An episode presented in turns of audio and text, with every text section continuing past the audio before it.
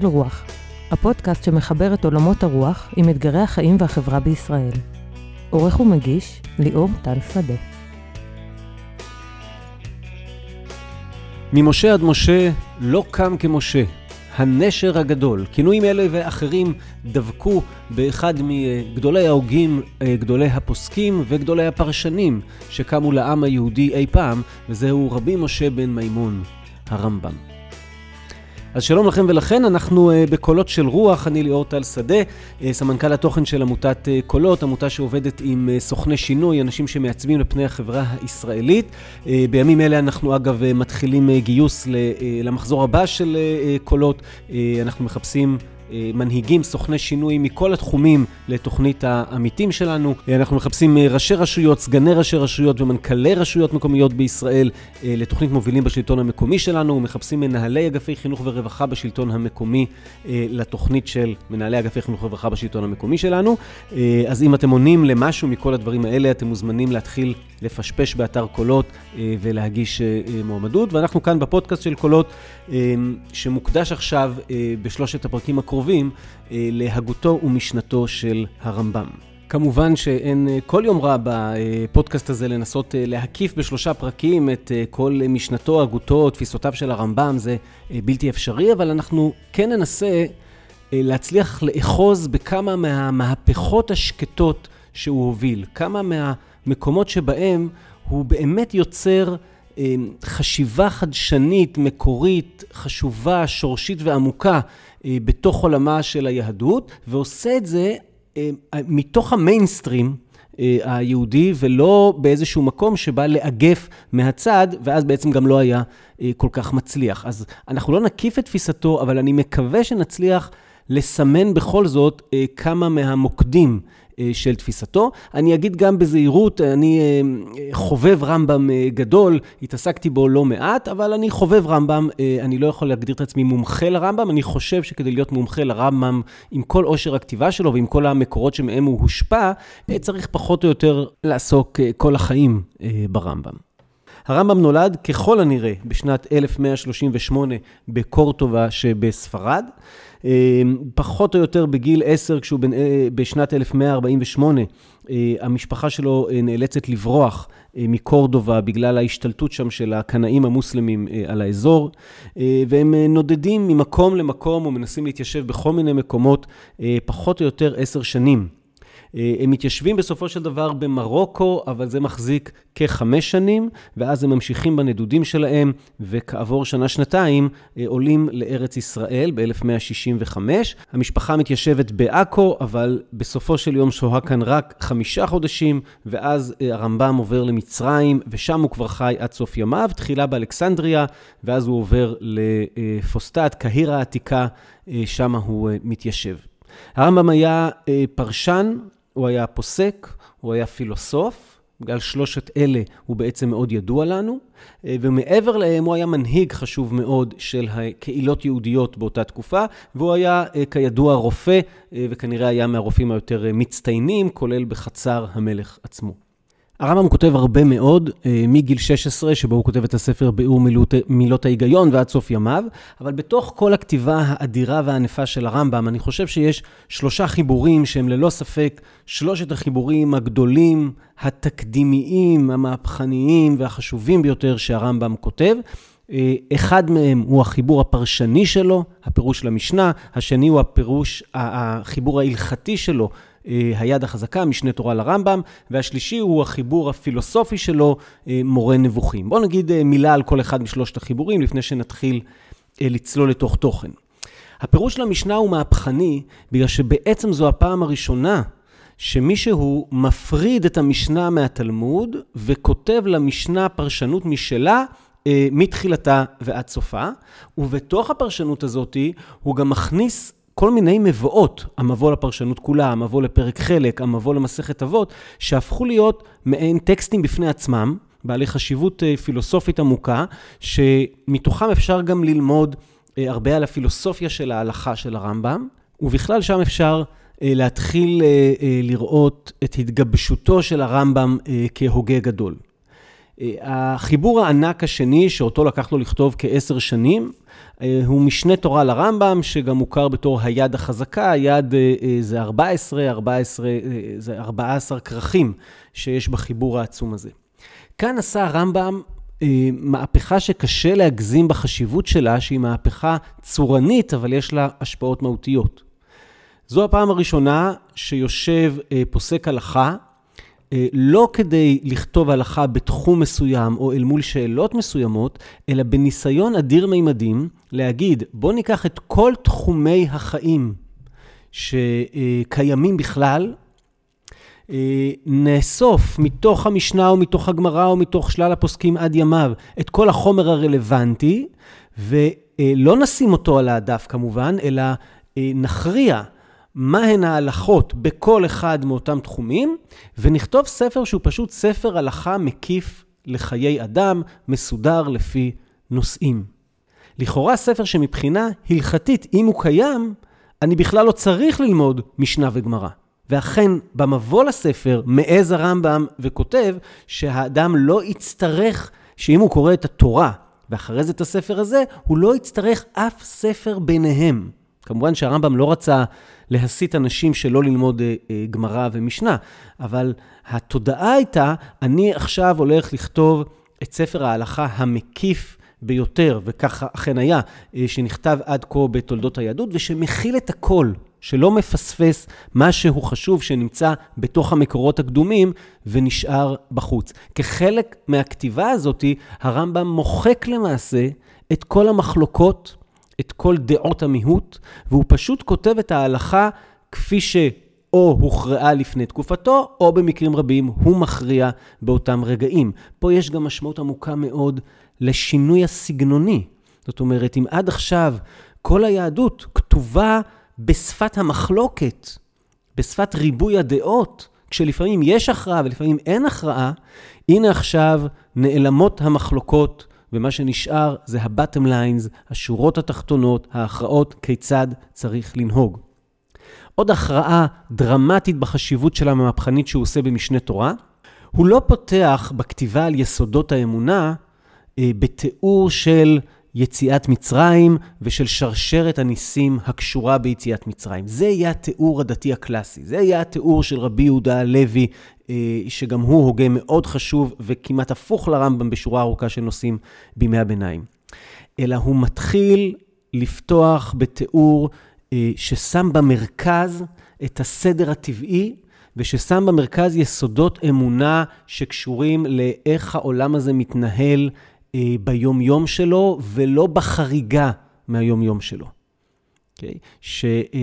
שהפתיחה הזאת של משנה תורה לרמב"ם, שלא מתייחסת לניסים, היא מאוד חשובה בהבנה של כל תפיסת הרמב"ם, ובזה אנחנו נהיה קצת יותר כבר בפרק הזה עוד מעט. אבל אמרנו שלושה חיבורים, יש את הפירוש של המשנה, החיבור הפרשני, יש את משנה תורה, הפירוש, החיבור ההלכתי, והנה יש את הספר הגדול, החשוב כל כך של הרמב"ם, מורה נבוכים, החיבור הפילוסופי, שעד היום, אה, במאה ה-21, אה, קשה מאוד למצוא ספר הגות יהודי רציני שלא מתייחס למורה נבוכים. זה הפך להיות אבן דרך. אם אתה מסכים או לא מסכים, אתה חייב להתייחס למה שנכתב במורה נבוכים. שימו לב, משנה תורה לרמב"ם שדיברנו עליו קודם, החיבור ההלכתי, נכתב עבור כל אדם שרוצה לפתוח אותו ולקרוא בו. והשאיפה של הרמב"ם הייתה שזה יהיה כל אחד מהמוני בית ישראל. לא כך מורה נבוכים. מורה נבוכים נכתב עבור אליטה ספציפית מאוד, אה, קטנה מאוד, של אנשים שהם אה, גדולים בתורה ובהלכה, שהם גדולים במדע ובפילוסופיה, ושהם נתקלים במה שנראה להם סתירות בין המדע והפילוסופיה לבין התורה וההלכה. הם נכנסים לסוג של מבוכה, והספר הזה אמור לטפל בנושאים העמוקים והרגישים ביותר שמייצרים את המבוכה הזאת, ובעצם אה, להראות את האמת הגדולה שבה אין בכלל פערים ואין בכלל סתירות, לתפיסת הרמב"ם, בין המדע והפילוסופיה לבין התורה וההלכה. אבל כדי להצליח לעשות כזה דבר עצום, צריך או לפרש מחדש את המדע והפילוסופיה, דבר שלא אפשרי כי בהרבה תחומים מדע ופילוסופיה לא ניתנים, זה לא סיפור של פרשנות, לפחות בתודעה של אז, זה סיפור של אה, הוכחות שמראות מה האמת. או לפרש מחדש את התורה. ובעצם כאן נפתח פתח עצום לתפיסה עמוקה וחשובה מאוד של הרמב"ם, שרוצה שהתורה תסתדר עם מה שהוא תופס כאמת, ולכן ינסה להראות לנו איך בעומק התורה אין בכלל אה, סתירות מהסוג הזה, ובאופן הזה יעניק לנו פרשנות מחדש של התורה. וכאן אולי צריך להעיר עוד הערה קטנה. אה, מורה נבוכים נכתב בזהירות רבה.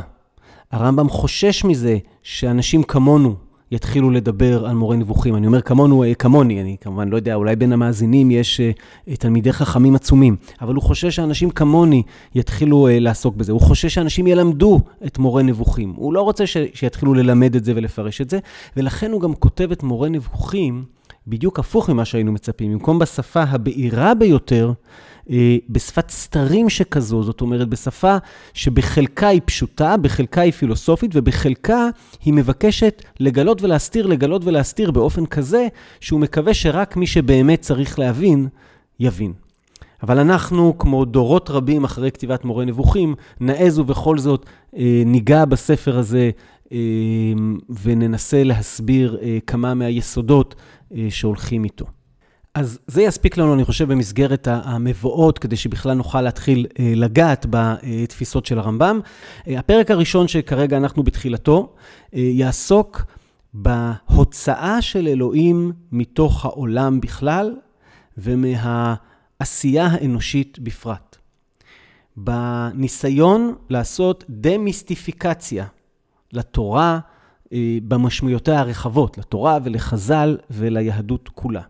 שזה ניסיון אה, אה, מרתק, שלכאורה לא מסתדר עם הכתובים הפשוטים, ושמייסד תפיסה שלמה שהיא תפיסה דתית, לא מיסטית, שבמקום לנסות כמה שיותר להכניס את אלוהים לתוך העולם ולהראות את השפעתו, מנסה כמה שיותר להוציא את אלוהים, ועוד רגע נדבר על זה כי זה הנושא של הפרק שלנו. הפרק השני יעסוק בעיקר באזורים של המאבק האדיר של הרמב"ם במה שהוא תופס כעבודה זרה, ורק נגיד שמה שהוא תופס כעבודה זרה, זה לא רק שאדם עכשיו משתחווה לפסל או לעץ, ויש לזה רלוונטיות עמוקה מאוד עד ימינו. והדבר השלישי זה שבפרק השלישי נעסוק אה, באזור שנקרא משמעות החיים. וננסה להבין אה, מיהו האדם השלם ומהי משמעות חייו אה, לפי הרמב"ם. אז אה, פרה פרה, ובואו נתחיל עם אה, הפרק שלנו, הוצאת אלוהים מהעולם והמהלך של הדמיסטיפיקציה. לכאורה, מהלך מהסוג הזה, כפי שעשו לא מעט אנשים אה, בתקופת הנאורות, הוא מהלך של חילון. ככל שאתה יותר מוציא את העולם, את ה, סליחה, את האל מהעולם, לכאורה אתה יותר מחלן את העולם ונאבק באמונה. עכשיו, כמובן שהרמב"ם לא עשה את זה מהאזורים האלה, אלא הרמב"ם עשה את זה מתוך אמונה עמוקה. כדי להבין את זה צריך רגע להגיד מילה על אה, הבעיה הפילוסופית אה, שתפסו פילוסופים מאז אריסטו והייתה אה, מאוד ידועה בימי הביניים בתקופה שהרמב"ם כותב. הבעיה הפילוסופית של אמונה באלוהים שמתערב בעולם אה, בכל פעם בדרך אחרת. לכאורה, אלוהים הוא המושג של השלמות. אלוהים לא יכול שיהיה לו חיסרון. אלוהים לא יכול להשתנות. כי השלם לא יכול להיות חסר, והשלם לא יכול לעבור שינוי כי הוא כבר שלם. ברגע שמתחילים להגיד שברגע מסוים אלוהים רצה משהו מסוים, זאת אומרת שהיה חסר לו משהו. ברגע שאומרים מרגע מסוים, בתאריך מסוים, אלוהים עשה מעשה שהוא לא עשה אותו קודם לכן, אז חייבים לשאול, רגע, אז למה לא עשה אותו קודם לכן? מה השתנה באלוהות? ואי אפשר להגיד שמשהו השתנה באלוהות. המתח הזה נקרא בפילוסופית המתח שבין רצון לחוכמה. האל הרוצה מול האל שהכל נובע באופן טבעי ממה שהוא. האל הרוצה הוא בעיה פילוסופית, למרות שכל הדתות כמעט מבוססות על האל הרוצה, והרמב"ם, אה, יש לו כמעט, הייתי אומר, מגמה תיאולוגית. להוציא ככל הניתן את המימדים האלה של האלוהות, ולהשאיר ככל הניתן את האל אה, במובנים אחרים שלו, שאותם אנחנו אה, קצת נפענח. והמגמה התיאולוגית הזאת, יש לה השפעה עצומה על אחרי זה דמות האדם ותפיסת האדם. כי יש הבדל אדיר בין אדם שכמו נגיד אה, בתפיסה חסידית מסוימת, כל מה שהוא יכול לעשות בחיים באמת, זה רק להתפלל בכוונה מלאה וטהורה, כי הוא לא מחליט שום דבר, כי הכל אלוהים, לבין תפיסה אה, הפוכה שמנסה להעצים ככל הניתן את האדם, לא מתוך מגמה הומניסטית, אלא מתוך מגמה דתית. כדי להבין את כל זה, אה, אני חושב שניקח ארבע דוגמאות מרתקות אצל הרמב"ם למהפכות הקטנות האלה, השקטות האלה והעמוקות האלה שהוא עשה. אנחנו נדבר על נבואה, נדבר על בחירה חופשית, נדבר על השגחה, ובסוף גם איזושהי מילה על מה שמכונה תורת התארים השליליים של הרמב"ם, אה, החוסר יכולת לדבר על אלוהים. אז בפרקים על הנבואה במורה נבוכים אומר לנו הרמב"ם ככה: יש שלוש תפיסות בסך הכל על, אה, שקשורות בנבואה, שלוש תפיסות יסוד. התפיסה הראשונה היא תפיסה שהוא מייחס אותה לפילוסוף אה, אה, אפיקורוס, הפילוסוף היווני, שעל שמו יש את המילה אפיקורס, אה, שאומר, אין בכלל אלוהים, ואם אין אלוהים, ודאי שאין נבואה. אז הוא אומר, אני לא מתעסק בדעה הזאתי, הדעה הזאתי לא רלוונטית למי שקורא את הספר הזה. אבל יש שלוש דעות חוץ מהדעה הזו. הדעה הראשונה, תגיד, אלוהים בוחר אדם באופן אקראי, או כי הוא מחבב אותו מאיזושהי סיבה, ומחליט לנבא אותו. אז זה לא משנה אם אותו אדם הוא אדם מלומד או אדם בור, זה לא משנה אם אותו אדם הוא צעיר או זקן, זה לא משנה אם אה, אה, מידות האופי שלו אה, טובות מאוד, טובות קצת, לא טובות בכלל, כי ברגע מסוים אלוהים החליט שהוא יהיה השליח שלו, ומלמעלה למטה מוריד עליו את רוח הקודש, את הנבואה, את היכולת לדעת דברים, את היכולת לדבר בשם האלוהים, ואז אותו אדם מתנבא. הרמב"ם פוסל את התפיסה הזאת מכל וכול. הדעה השנייה על הנבואה היא דעת הפילוסופים, וכאן אני מבקש להקריא את הרמב"ם עצמו מתוך מורה נבוכים. הדעה השנייה היא דעת הפילוסופים, והיא שהנבואה היא שלמות כלשהי בטבע האדם. שלמות זאת אינה מושגת לשום אדם, אלא אחרי תרגול המוציא את מה שיש בכוח אל הפועל. אם אין מונעת זאת מניעה מזגית או איזושהי סיבה חיצונית, כדין כל שלמות העשויה להימצא במין כלשהו. כי לא ייתכן שתימצא שלמות זאת עד תכליתה וסופה בכל פרט מפרטי אותו מין, אלא רק בפרט אחד. רק נסביר עד עכשיו את המשפטים האלה. הוא אומר, יש תפיסה פילוסופית שאומרת ככה, נבואה זה בכלל לא משהו שמגיע מלמעלה למטה, זה משהו שקורה מלמטה למעלה. יש איזו שלמות בטבע האדם, שהשלמות הזאת אמ, היא הנבואה בעצם. אומרת, השלמות הזאת יוצרת את הנבואה. הנבואה היא דבר טבעי, היא בכלל לא דבר על-טבעי. עכשיו, זה נכון, הוא אומר, שלא כל אדם יכול להגיע לנבואה, כי יש אנשים שמבחינת היכולות שאיתם הם נולדו, או בגלל כל מיני סיבות חיצוניות שמונחתות עליהן, או חס וחלילה תאונה שהם עברו וכן הלאה, הם לעולם לא יוכלו להיות נביאים. אה, וכמו שהוא אומר, שלמות של פרט מתוך מין, זאת אומרת שלמות של אדם מתוך כלל האנושות, כמו שלמות של אריה מתוך כלל האריות, או שלמות של צמח מתוך כלל הצמחים, ברור שלא יכולה להיות לכל אחד ואחד מבני האדם. על פי דעה זאת, אני ממשיך להקריא, על פי דעה זאת, אי אפשר שיתנבא בור. ולא שאדם ישכב בערב הוא אינו נביא ויקום בבוקר נביא, כמוצא מציאה.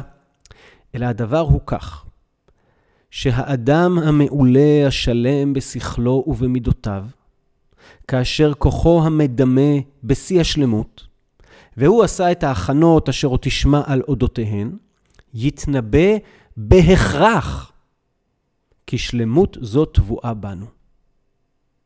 על פי דעה זאת, לא ייתכן שיהיה אדם הראוי לנבואה ושיתכונן לה ולא יתנבא, אלא במידה שאפשר שאדם בריא במזגו ייזון ממזון משובח ולא ייוולד ממזון זה דם טוב וכיוצא בזה.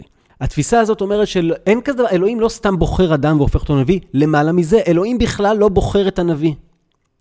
אלא כשאדם מגיע לאיזושהי שלמות, שאנחנו נצטרך לפענח אותה, שקשורה לשלמות שכלית, לשלמות במידות, לשלמות בכוח המדמה, אנחנו עוד מעט נפענח את השלמות הזאת. כשהוא מגיע לשלמות הזאת, הוא בהכרח יהיה נביא. הנבואה היא עניין טבעי. היא לא באה מלמעלה למטה, היא באה מלמטה למעלה. תחשבו כמה רדיקלית התפיסה הזאת, שמאוד מאוד מזכירה את התפיסה של אריסטו, ואיך היא משנה לחלוטין את כל מה שגדלנו עליו לגבי מושג הנבואה. אומר הרמב"ם, זו דעת הפילוסופים. הדעה השלישית היא דעת התורה, ועכשיו שימו לב, אני שוב מקריא. הדעה השלישית שהיא דעת תורתנו ויסוד לשיטתנו היא ממש כמו הדעה הפילוסופית הזאת, למעט דבר אחד, והוא שאנו מאמינים שיש הראוי לנבואה המתכונן לה לא יתנבא, וזה על פי חפץ אלוהי. זאת אומרת, המקום היחיד שבו אלוהים מתערב הוא לפעמים על מנת למנוע נבואה ממישהו שמדרך הטבע היה צריך להיות נביא. אתם מבינים את עומק הרדיקליות של התפיסה הזאת ועד כמה היא משנה את מה שנדמה לי כל אחד מאיתנו אה, גדל עליו וחושב עליו כשהוא שומע את המילה נביא. אומר הרמב"ם, נביא זה דבר טבעי. זה לא קורה מלמעלה למטה, זה קורה מלמטה למעלה.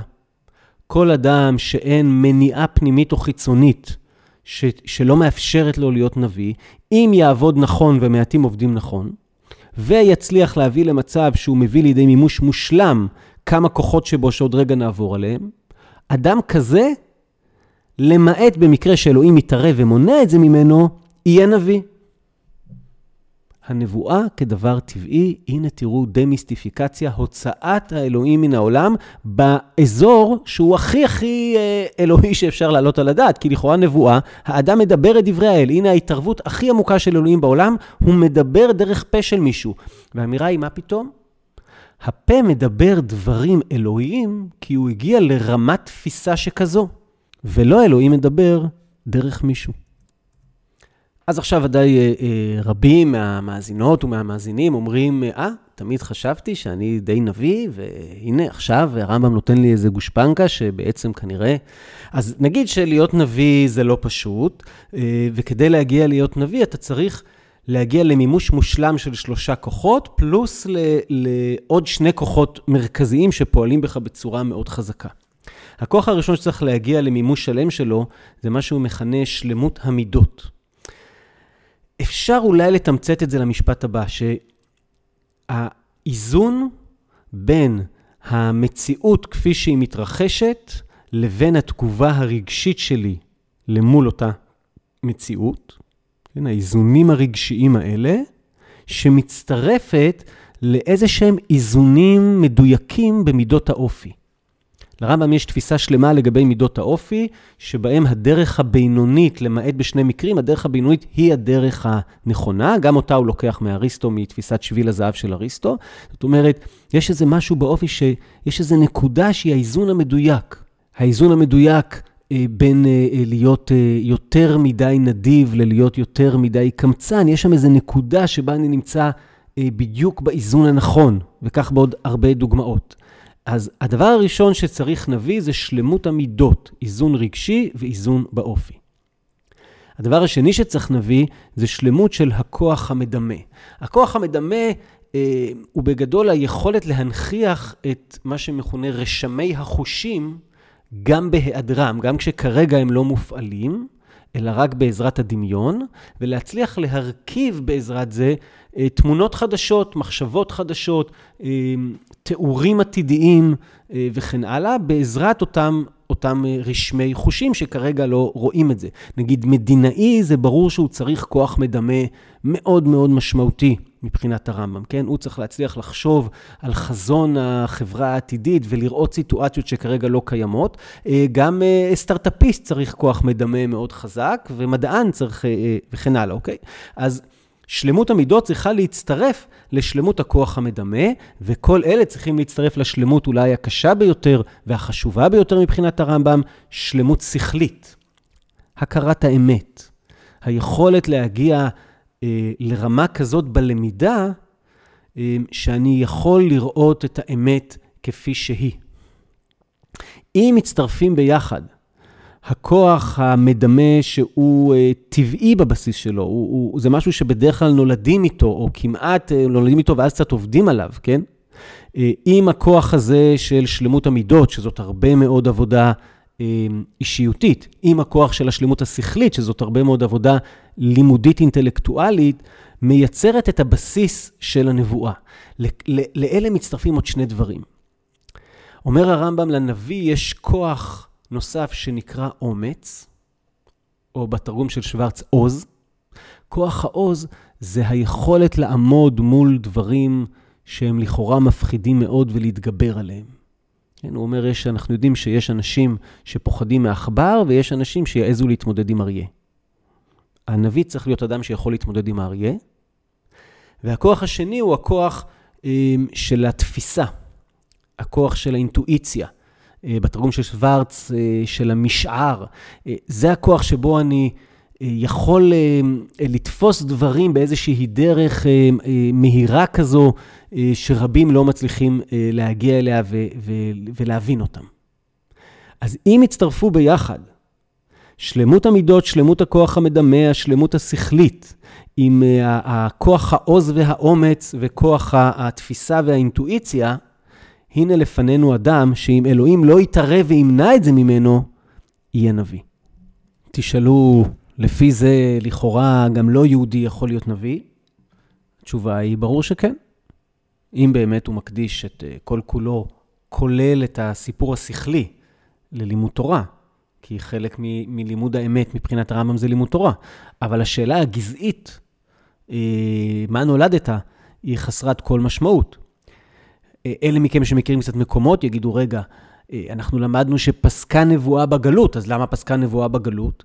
יגיד הרמב"ם, אה, אמרו חכמים, אין הנבואה שורה לא מתוך עצבות ולא מתוך עצלות. ובגלות המצב שלנו הוא מצב של עצבות ומצב של עצלות, ולכן זה לא קורה. אז הנה לפנינו אה, תפיסת הנבואה של הרמב"ם על פחות מרגל אחת, ולא נגענו בהרבה מאוד זוויות שלה ובהבדל הגדול שהוא רואה בין נבואת כל הנביאים לבין נבואת משה רבנו, אבל על רגל אחת אנחנו יכולים פה להבין את הדבר אה, שהוא הנושא של הפרק שלנו. מבחינת הרמב"ם, הנבואה לא באה מלמעלה למטה, אלא באה מלמטה למעלה. הנבואה היא מצב טבעי, היא מצב, היא מצב תודעתי. ההתערבות היחידה של אלוהים הקשורה בנבואה, היא בכלל זה שהוא יכול למנוע נבואה, אבל הוא אף פעם לא מעניק נבואה. אז הנה הנבואה אה, הופכת מהמושג הכי ניסי, הכי אה, אה, מיסטי שאפשר להעלות על הדעת, למושג שאין לו שום קשר להתערבות אלוהית, לניסים או למיסטיקה. הנושא השני שדרכו ננסה להמחיש את הדמיסטיפיקציה הזאת שעושה הרמב"ם, וכפי שאולי כבר התחלתם להרגיש בנבואה, אז בעצם גם את ההשלכות העצומות של המהלך הזה על דמותו של האדם, זה הנושא של הבחירה החופשית. הרמב"ם הוא הוגה קיצוני של בחירה חופשית. הוא מאמין, אה, אה, אתם יודעים, במתח הזה שבין דטרמיניזם, אה, שיש דטרמיניזם דתי ודטרמיניזם לא דתי, אבל בין התפיסה הפילוסופית שסבורה שבעצם המעשים שלנו הם גזרה הכרחית כתוצאה מ... בין אם זה כתוצאה מהשתלשלות נסיבות, תוצאה מחינוך, תוצאה מפסיכולוגיה, אה, תוצאה אה, אה, מגזירת אלוהים, תוצאה מגורל, תוצאה מלא משנה מה, כל, כל תפיסה והסיבות שלה, אבל הדטרמיניזם הוא תפיסה של השתלשלות הכרחית, לבין התפיסה שמדברת על בחירה חופשית, יש משהו באדם שיכול לחתוך ו- ולעצור את כל ההשתלשלות הזאת ולהגיד, אבל אני בוחר אחרת. כותב הרמב"ם בהלכות תשובה בפרק החמישי. רשות כל אדם נתונה לו. אם רצה להטות עצמו לדרך טובה ולהיות צדיק, הרשות בידו. ואם רצה להטות עצמו לדרך רעה ולהיות רשע, הרשות בידו. אל יעבור במחשבתך דבר זה שאומרים טיפשי האומות ורוב גולמי בני ישראל, שהקדוש ברוך הוא גוזר על האדם מתחילת בריאתו להיות צדיק או רשע. אין הדבר כן, אלא כל אדם ואדם ראוי להיות צדיק כמשה רבנו, או רשע כירובעם, או חכם או שחל, או רחמן או אכזרי, או כלאי או שועה, וכן שאר כל הדעות. אצל הרמב"ם דעות זה, זה תכונות אופי גם. ואין לו מי שיכפהו ולא גוזר עליו, ולא מי שמושכו לאחד משני הדרכים, אלא הוא מעצמו ומדעתו נוטה לאיזה דרך שירצה. אין הבורא גוזר על האדם לא להיות טוב ולא להיות רע. וכך הוא כותב בהמשך, עיקר זה עיקר גדול הוא, והוא עמוד התורה והמצווה. אנחנו רואים שהרמב"ם תופס את הבחירה החופשית בתור יסוד בסיסי ביותר בתוך האמונה. ולמה הוא חושב שזה כזה עיקר גדול? למה זה עמוד התורה והמצווה?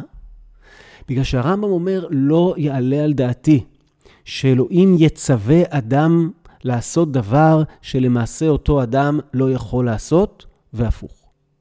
לא לעשות משהו שלמעשה הוא חייב לעשות. אני עכשיו אקריא ממקור אחר, אה, אה, מהפרשנות שלו, אה, אה, מה, מה שקוראים שמונה פרקים לרמב"ם, שזה המבוא שלו למסכת אבות.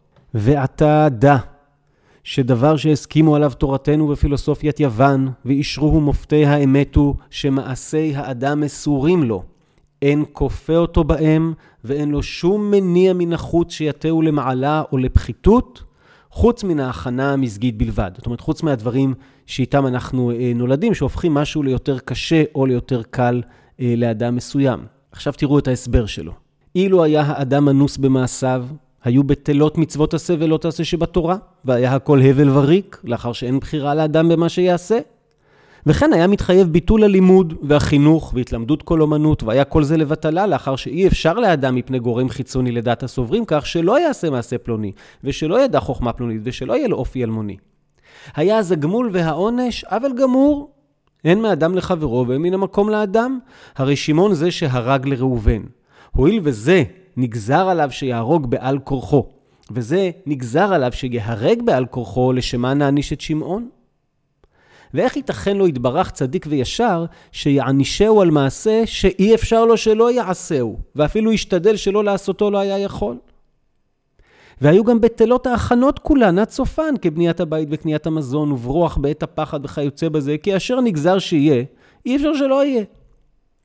וזה כולו שווא ושקר מוחלט, והוא כנגד המושכל והמורגש, ויש בו משום הריסת חומת הדת וטיפול עוול על האלוהים חס וחלילה. אמת שאין לפקפק בה היא שמעשי האדם כולם מסורים לו. אם ירצה יעשה, ואם ירצה לא יעשה, ואין מכריח ולא כופה אותו בזה. לפיכך הוא מצווה ועומד. עכשיו, חלק מהשומעים את הציטוטים החזקים מאוד האלה עכשיו, אומרים, רגע, רגע, אני יודע שכתוב בגמרא, הכל בידי שמיים חוץ מיראת שמיים. אז אם כתוב שהכל בידי שמיים חוץ מיראת שמיים, אז הכל בידי שמיים, ויש רק את הדבר הקטן הזה של השאלה באיזו מידה אני פוחד מאלוהים, שרק זה מסור בידי. אבל הכל, זה כתוב במפורש. האם יכול להיות שהרמב"ם אה, מתנגד לדעת חז"ל? אם כך, הנה הפרשנות שלו להכל בידי שמיים חוץ מיראת שמיים. כל המעשים של האדם הם יראת שמיים. ואינה בידי שמיים, כי היא מסורה לבחירת האדם כמו שביארנו. ומה שאמרו הכל בידי שמיים, לא אמרו זה אלא על הדברים הטבעיים שאין לאדם בחירה בהם, כגון שיהיה ארוך או קצר, או ירידת הגשמים או עצירתם, או קלקול האוויר או צחותו, וכיוצא בזה מכל מה שבעולם, אך לא על תנועות האדם ומנוחותיו. זאת אומרת, הרמב"ם מחלק לשני סוגים. הוא אומר, יש את הטבע ויש את מעשי האדם. הטבע, אגב, הוא עוד לא ידע שמעשי האדם יכולים כן להשפיע על ירידת הגשמים או על קלקול האוויר וצחותו, אבל זה, רגע, זה עכשיו לא, לא הסיפור, כי זה הוא כותב בימי הביניים. הוא אומר, יש שני סוגים. יש את הטבע ויש את מעשי האדם. הטבע הוא בידי שמיים, וכל מעשי האדם, שימו לב, כל, לא חלק, כל מעשי האדם הם בידי האדם. כי לכאורה אתם יכולים לבוא ולהגיד, רגע, אבל השגחה אלוהית. האם הרמב"ם כופר בזה שאדם עושה דברים בגלל שאלוהים גוזר עליו לעשות דברים? התשובה היא כן. אלוהים, לתפיסת הרמב"ם, לא מתערב במעשי בני האדם.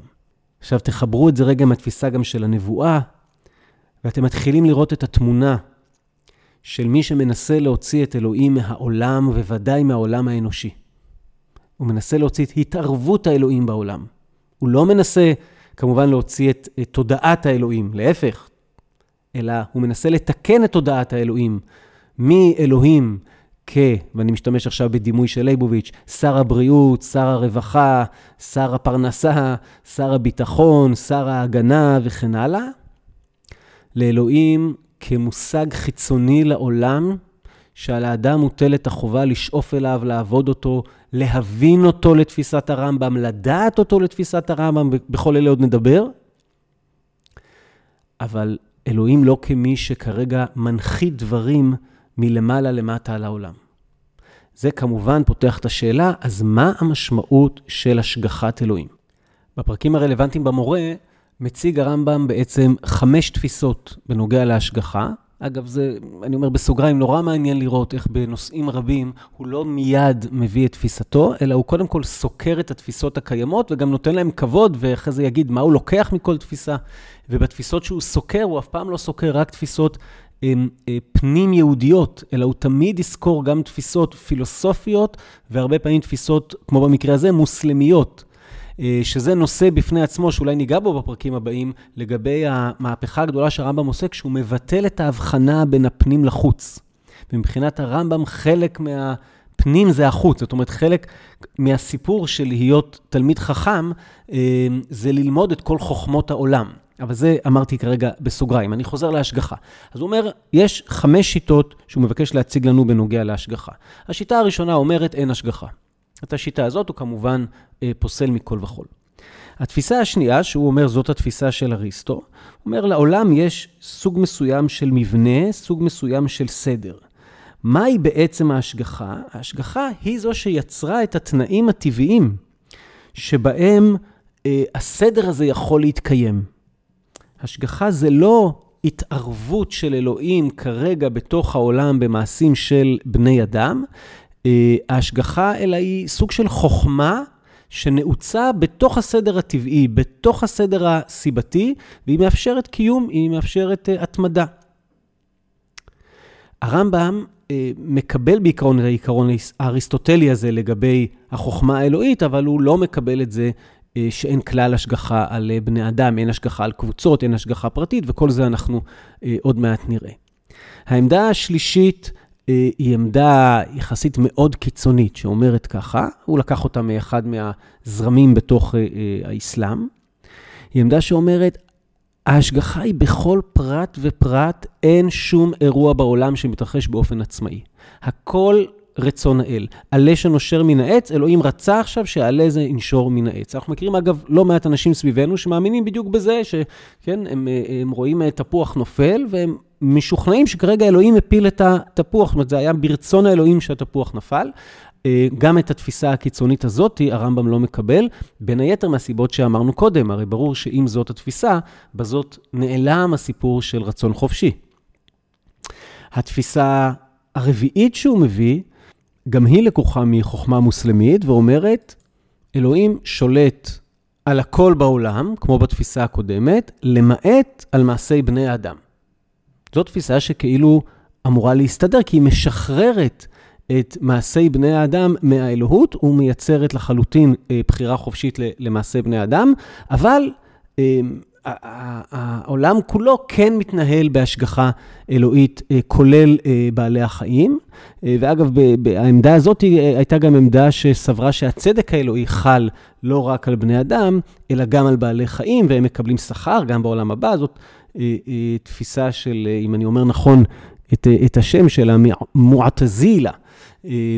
וזו תפיסה גם כן שהרמב"ם לא מקבל, ואז הוא מגיע להציג את העמדה החמישית. העמדה החמישית, הוא מתחיל כך: הדעה החמישית היא דעתנו, כלומר דעת תורתנו.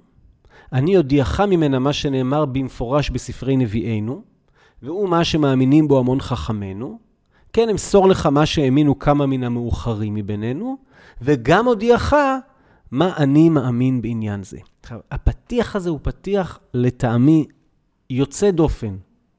כי מה הוא בעצם אומר? הוא אומר, יש את דעת תורתנו, אבל יש הבנות שונות מאוד של מהי דעת תורתנו, ואני אומר לך, יש את מה שנראה, נשמע בנביאים, יש את מה שהאמינו בו החכמים, אה, יש מה שהאמינו אנשים מאוחרים יותר, כאילו אין הוכחה. אין משהו שאני יכול להציג לך אותו כאמת מוחלטת, אז אני אומר לך את, ה, את האזור, ואז הוא מוסיף, גם הודיעך מה אני מאמין בעניין זה, או במילים אחרות, זאת אולי אחת מהמילים היחידות, שהוא לא, לא אומר, אני אגיד לך מה חכמים מאמינים, הנה הפרשנות שלי, אלא יש את מה שחכמים האמינו, ויש את מה אני מאמין.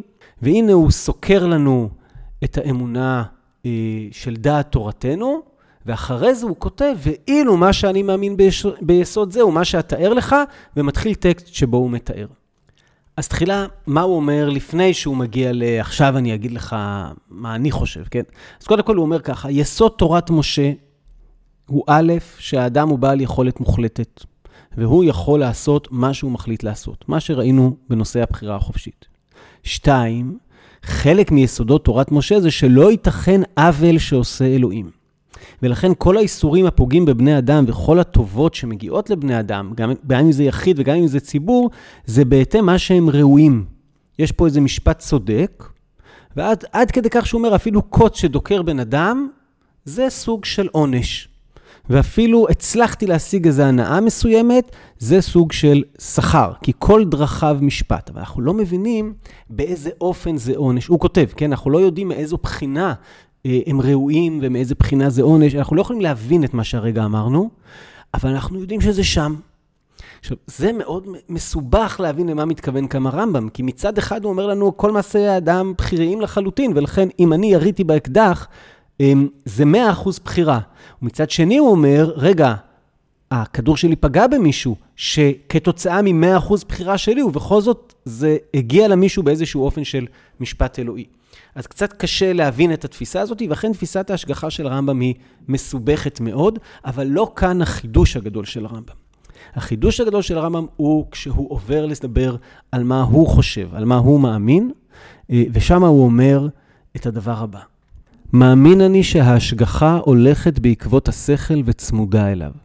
ההשגחה באה ממישהו משכיל ושכל מושלם בשלמות שאין אחרי השלמות, במילים אחרות אלוהים, וכל מי שמדבק בו דבר מאותו שפע, לפי מידת השכל המגיעה אליו, תהיה מידת מה שמגיע אליו מן ההשגחה. זאתי דעתי הנראית לי מתאימה למושכל וללשונות התורה. במילים אחרות, מה שהוא אומר לנו כאן זה דבר סופר רדיקלי. הרמב"ם אומר, ההשגחה על כל אדם היא בעצם אה, היכולת שלו להידבק בשכל האלוהי, עוד פעם, משהו טבעי, שככל שהוא דבק יותר בשכל האלוהי, כך הוא יודע יותר טוב מה לעשות ומה לא לעשות, וכך התוצאות של מה שהוא עושה הן טובות יותר או פחות טובות. יש ויכוח בין פרשנים איך בדיוק להבין את הטקסט הזה של הרמב"ם. האם הוא הולך באופן רדיקלי עד הסוף, והוא אומר, בעצם השגחה היא לא מושג בכלל של התערבות אלוהים בעולם, או שהוא אומר משהו טיפה עדין יותר. אבל מה שבטוח הוא אומר, זה שמידת ההשגחה שיש על כל אדם, קשורה למידת השלמות של אותו אדם. מידת ההשגחה שיש על כל אדם נובעת ממיהו האדם הזה. ואין השגחה שווה על כל האנשים באשר הם. שוב, יש שטוענים שהרמב"ם הלך פה עד הסוף, והוא בעצם אומר אין התערבות אלוהית בכלל, ויש שטוענים אה, שזה משהו עדין יותר. כך או כך, הנה עוד צעד משמעותי מאוד של הוצאה של אלוהים מתוך העולם. אז בואו נסכם על רגל אחת מה בעצם למדנו אה, בעיקר הפרק הזה. ראינו שלוש דוגמאות מרתקות, אני חושב. בתחילת הפרק אמרתי שנראה ארבע דוגמאות, אבל אה, אני לא רוצה להאריך יתר על המידה, וגם הדוגמה הרביעית היא קשורה בעומק לנושא של הפרק הבא, אז פשוט נראה אותה בהמשך.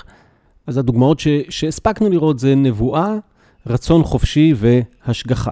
ששלוש הדוגמאות הללו, אגב, הן דוגמאות, אני יכול להראות את זה בעוד אה, חמישה-שישה נושאים לפחות. הן דוגמאות לכך שהרמב"ם עושה מאמץ אינטלקטואלי אדיר, מבלי לבטל חס וחלילה מבחינתו יסוד מיסודות התורה, אלא בדיוק הפוך, כחלק מיסודות התורה, ומבלי לגרום באיזשהו דרך אה, לאנשים אה, פחות להאמין, אלא להפך, כדי להעמיק את אמונתם. הרמב"ם בעצם עושה פה עבודה של אה, צמצום דרמטי ככל הניתן של מושג ההתערבות האלוהית בעולם, כמעט איפוס, הייתי אומר, של מושגי המיסטיקה וה, ואפילו הנס מתוך מה שמתרחש בחיים שלנו ובמציאות שלנו, ובמקום זה, משרטט לנו איזשהו מרחב חופשי לפעולה, שבו אדם יכול להפוך להיות נביא, שבו אדם בוחר בחירה חופשית לחלוטין, שבו ההשגחה שחלה על האדם היא פשוט בהתאם למידת הבחירות שלו ולאופן שבו הוא התפתח בחיים. וכתוצאה מאינטרס תיאולוגי של צמצום התערבות אלוהים בעולם, נוצרת לנו פה אה, תמונת עולם, תמונת מצב, אה, שלכאורה מעצימה מאוד מאוד את האנושי ואת האנושיות בעולם. ומדוע בחרתי להגיד לכאורה מעצימה מאוד את האנושי? אני מקווה שנבין יותר אה, בפרקים הבאים. אני מזכיר, זה הפרק הראשון מתוך שלושה שיעסקו בהגותו ותפיסתו של הרמב"ם. אה, בהמשך אנחנו ננסה להבין את המאבק האדיר של הרמב"ם בעבודה זרה, ואיך גם טעמי המצוות קשורים לזה, אה, ומדוע מושג העבודה זרה, כפי שהרמב"ם תופס אותו, בעצם רלוונטי מאוד גם לימינו. ננסה לראות השלכות קיומיות של הדבר הזה, ובפרק השלישי נגיע לשאלת השאלות, מהי משמעות החיים, מיהו האדם השלם, וננסה לפענח את זה לפי הרמב"ם. ואני מזהיר את כל השומעים ה... אה, אה, פלורליסטים, הומניסטים שבתוכנו, שגם יהיו שם דברים לא פשוטים לשמיעה. אז עד כאן לפעם הזאת, אה, תודה שהאזנתם, קולות של רוח. אני מזכיר לאנשים מכם שנמצאים באיזה שהם תפקידים עם השפעה בחברה הישראלית, מוזמנים להיכנס לאתר קולות, לחפש מידע על תוכנית העמיתים שהגיוס שלה מתחיל ממש היום. אני מודה לכם שהייתם איתנו והאזנתם ואתם מאוד מוזמנים, אם אתם אוהבים את מה שאתם שומעים, להפיץ, לשלוח אה, הלאה. זאת הדרך של הפודקאסט אה, לגדול ולהגדיל את קהל המאזינים. תודה שהייתם ונתראה בפרק הבא.